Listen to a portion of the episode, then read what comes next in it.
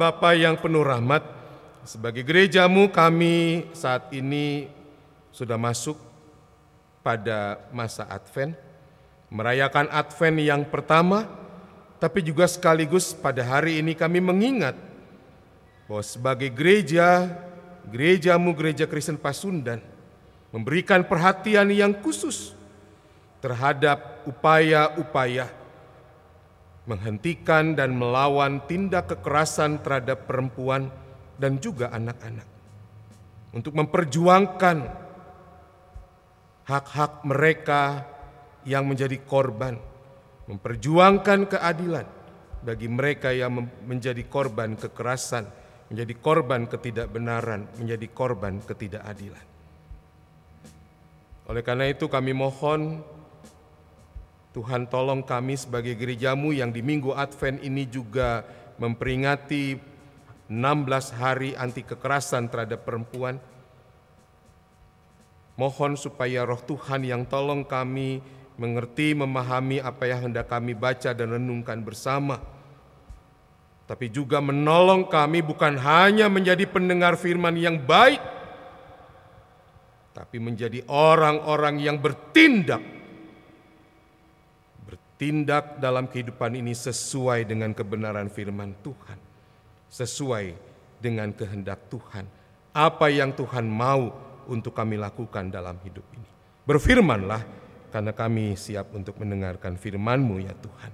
Amin. Mari Bapak Ibu Saudaraku yang terkasih kita membuka Injil Matius pasal 24 ayat 36 sampai ayatnya yang ke-44.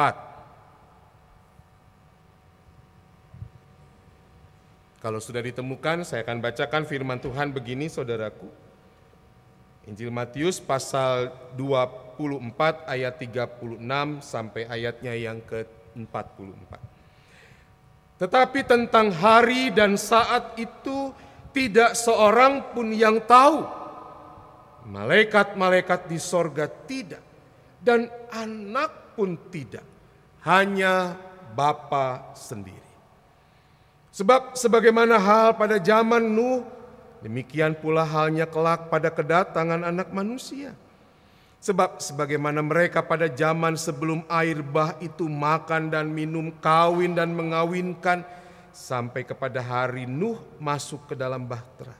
Mereka tidak tahu akan sesuatu sebelum air bah itu datang dan melenyapkan mereka semua.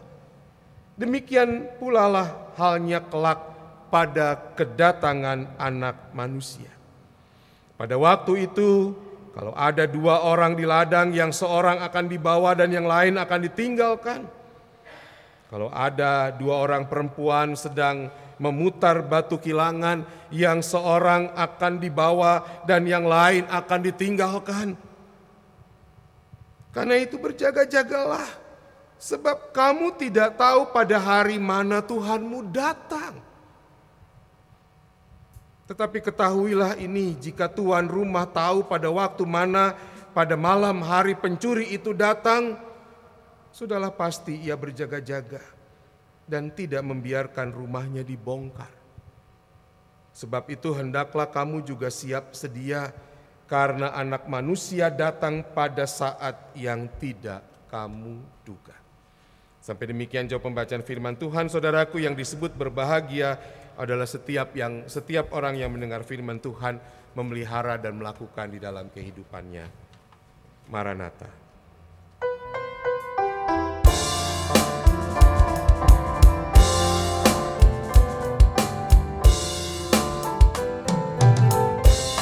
Maranatha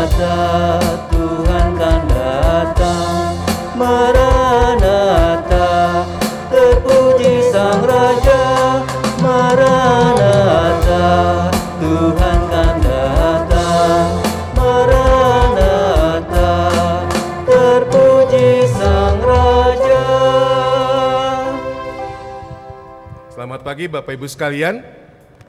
Salam sejahtera buat kita semua. Selamat Advent tentunya, Sampurasun Bapak Ibu. Ya Bapak Ibu Saudaraku yang terkasih ada dua kisah, dua cerita yang serupa tapi tidak sama yang saya mau sampaikan kepada Bapak Ibu sekalian. Yang pertama Bapak Ibu Alkisah Ada seorang yang bermimpi, yang bermimpi kalau Tuhan akan datang ke dalam kehidupannya. Tuhan akan datang ke rumahnya. Dan datangnya segera. Lalu orang ini terbangun Bapak Ibu. Terbangun dengan rasa senang, dengan rasa sukacita. Lalu ia bertekad menyambut Tuhan yang akan datang ke rumahnya. Sejak ia bangun tidur, yang ia lakukan, dia ambil kursi, dia tempatkan itu dengan cukup strategis di antara jendela terbesar rumahnya dan pintu masuk yang kemudian mengarah ke pagar rumahnya. Lalu dia duduk di situ. Menit demi menit, jam demi jam, sampai kemudian tiba jelang malam hari, hari sudah hampir gelap, dan Tuhan tidak datang. Lalu Bapak Ibu orang ini kesal, orang ini gemas, orang ini bosan, agak marah sama Tuhan yang sempat ia tuduh e, tidak menepati janji. Dan ia kecewa sama Tuhan. Orang yang kedua, orang yang kedua rupanya mendapatkan mimpi yang sama. Mimpi yang sama kalau Tuhan akan datang segera bertamu ke rumahnya. Segera setelah ia bangun dari tidur Bapak Ibu, saudaraku yang terkasih. Maka dia bertekad untuk menyambut Tuhan yang akan datang ke rumahnya. Lalu ya segera bergegas Bapak Ibu. Bangun tidur, ku terus mandi. Tidak lupa menggosok gigi.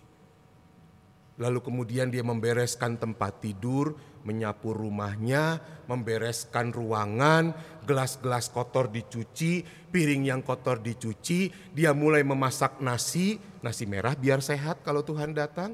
Dia kemudian mempersiapkan apa yang akan dimasak. Dia bikin air panas, taruh di termos, siapa tahu Tuhan suka kopi. Pikir orang itu, bukan pikiran saya. Bangku-bangku disiapkan, dikebut dari debu, ruangan dikasih pewangi, saya tidak berani sebut merek pewanginya. Semua ditata seperti sedang menyambut tamu agung. Kamar tamu pun disiapkan, siapa tahu Tuhan akan menginap, tidak sekedar datang. Dan semua itu dilakukan dengan sukacita, dengan setia. Dan tidak terasa. Karena begitu banyak hal yang ia lakukan, hari pun jelang malam. Tapi Tuhan juga tidak datang.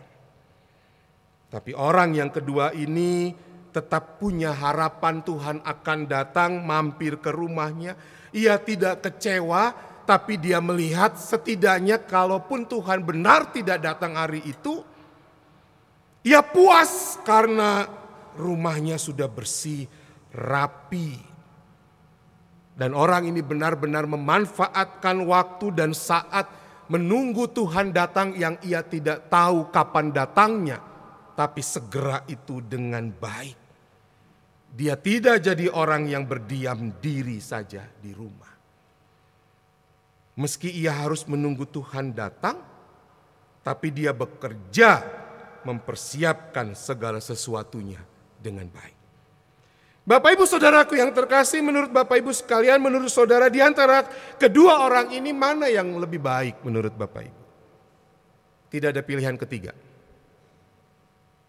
Orang pertama apa orang kedua? Saya yang pakai masker nggak kelihatan dan tidak terbaca mulutnya oleh saya. Orang pertama atau orang kedua Bapak Ibu.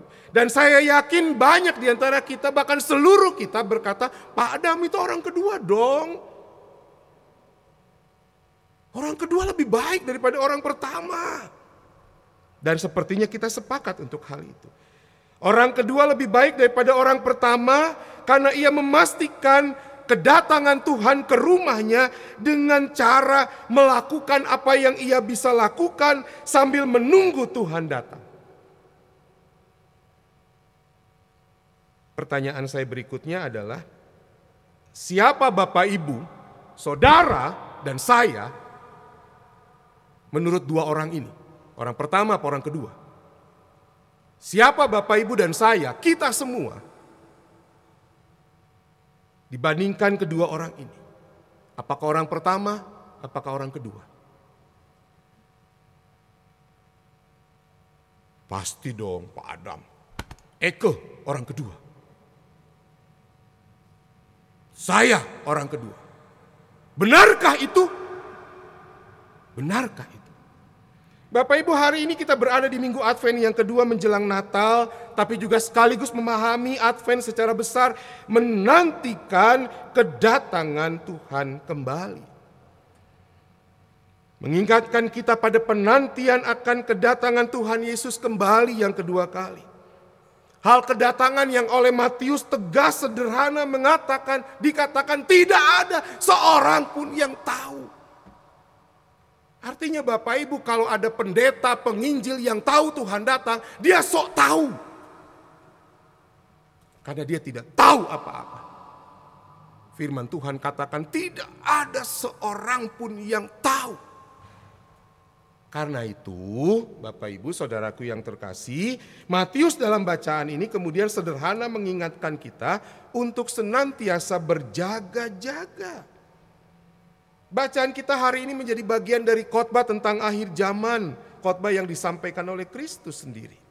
Dan bagian ini semakin menegaskan hal ini bahwa kedatangan Tuhan memang tidak seorang pun yang tahu Akhir zaman itu tidak tahu kapan terjadi, meski kita yakin akan segera terjadi, dan karena itulah sebabnya, maka Bapak, Ibu, saudara, dan saya, orang percaya ini harus berjaga-jaga.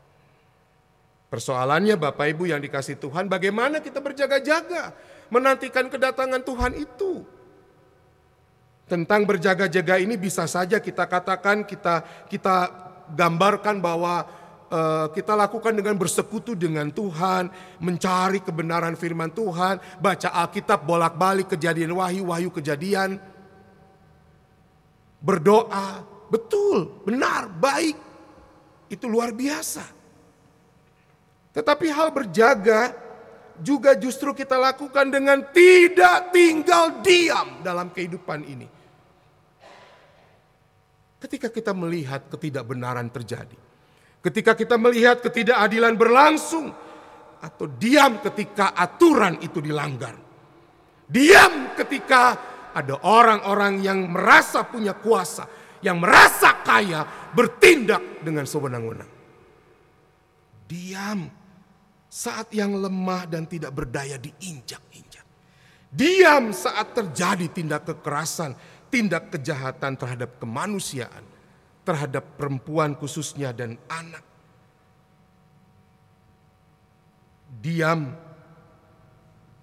terhadap realitas sosial yang sebenarnya justru gereja harus hadir di sana.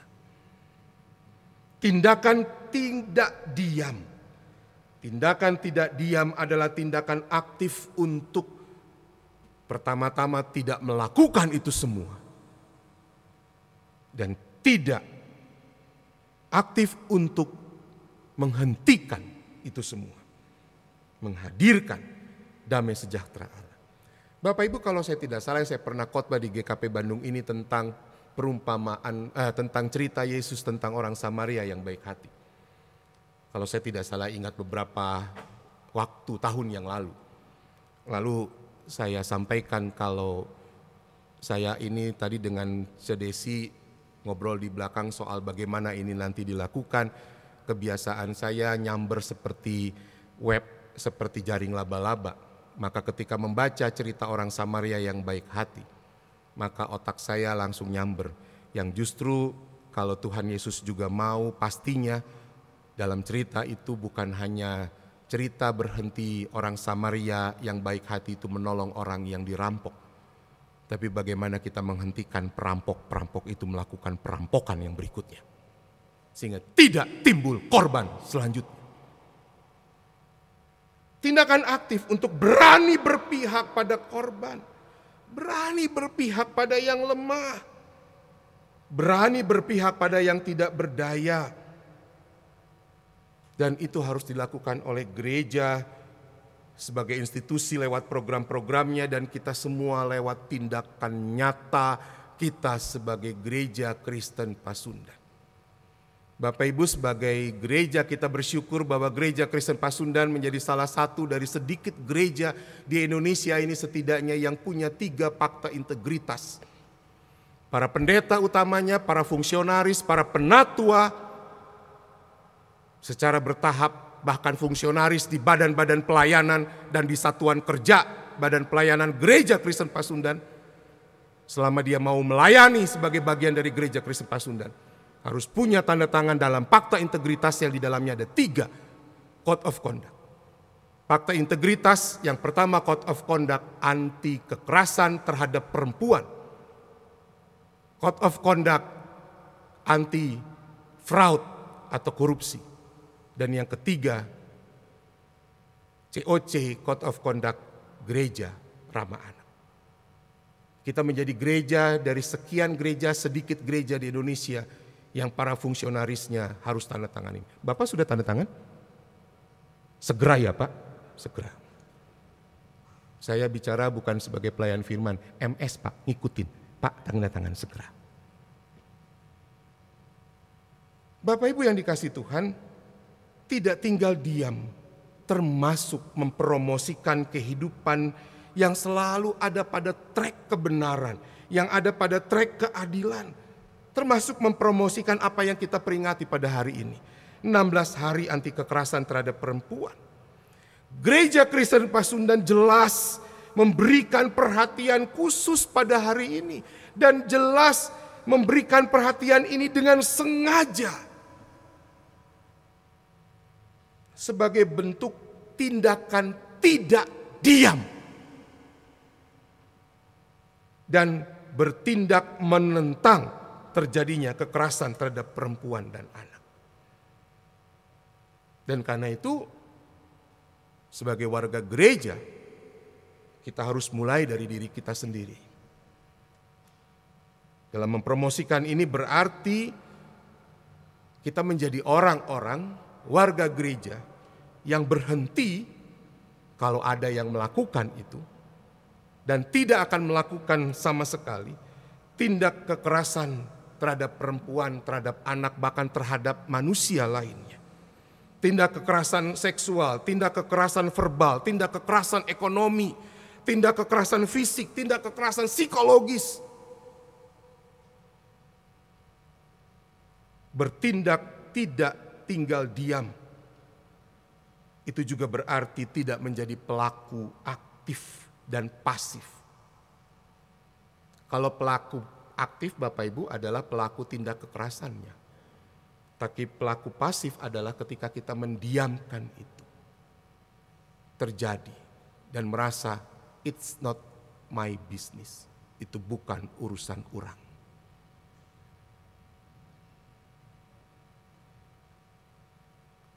Untuk tidak juga melakukan tindak ketidakbenaran dan ketidakadilan dalam kehidupan ini.